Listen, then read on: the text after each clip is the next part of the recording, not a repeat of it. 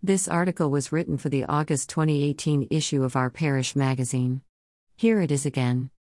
In January 2017, I had the enormous good fortune to witness the Northern Lights not just once, but on three consecutive nights.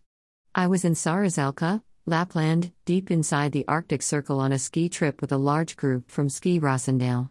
We were there during the winter solstice, during which the sun never rises above the horizon. Instead, there is an eerie golden glow that migrates from the east to the west during the very short day. The days were clear but bitterly cold, the warmest was 28. The nights were clear and colder, to the extent that our eyelashes froze. When word spread around the hotel that the lights were displaying, we wrapped up and headed out. It was incredible. Flames of pink, green, and white danced across the sky for over 40 minutes in an overwhelming heavenly pyrotechnic display. It happened again the next night, and the night after that. Attempts at photography were futile. This was to be enjoyed in the moment.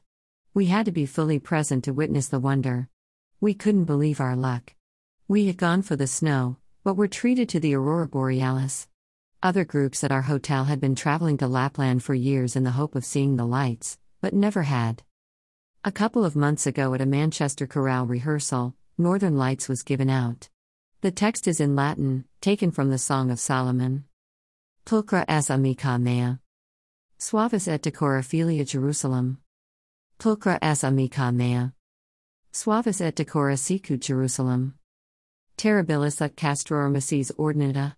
Avert oculos tuos ami. Quia ipsi me avalere ficerunt that thou art beautiful, O my love.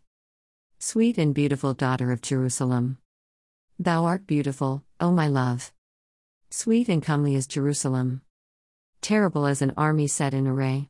Turn away thy eyes from me. For they have made me flee away. In the cover notes, Gjeilo writes that Northern Lights is about beauty, a terrible, powerful beauty, although the music is quite serene on the surface. This music came to him as he gazed out of an attic window one Christmas, close to Oslo over a wintry lake under the stars, pondering on the text.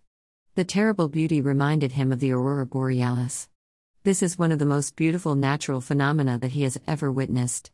He realized that they have such a powerful, electric quality that must have been both mesmerizing and terrifying to people in the past, when no one knew what the lights were, and when much superstition was attached to these experiences. It reminds me that it is wholly unnecessary to be in a religious building to have a deeply spiritual experience. You can listen to a recording of Northern Lights here. Carol P.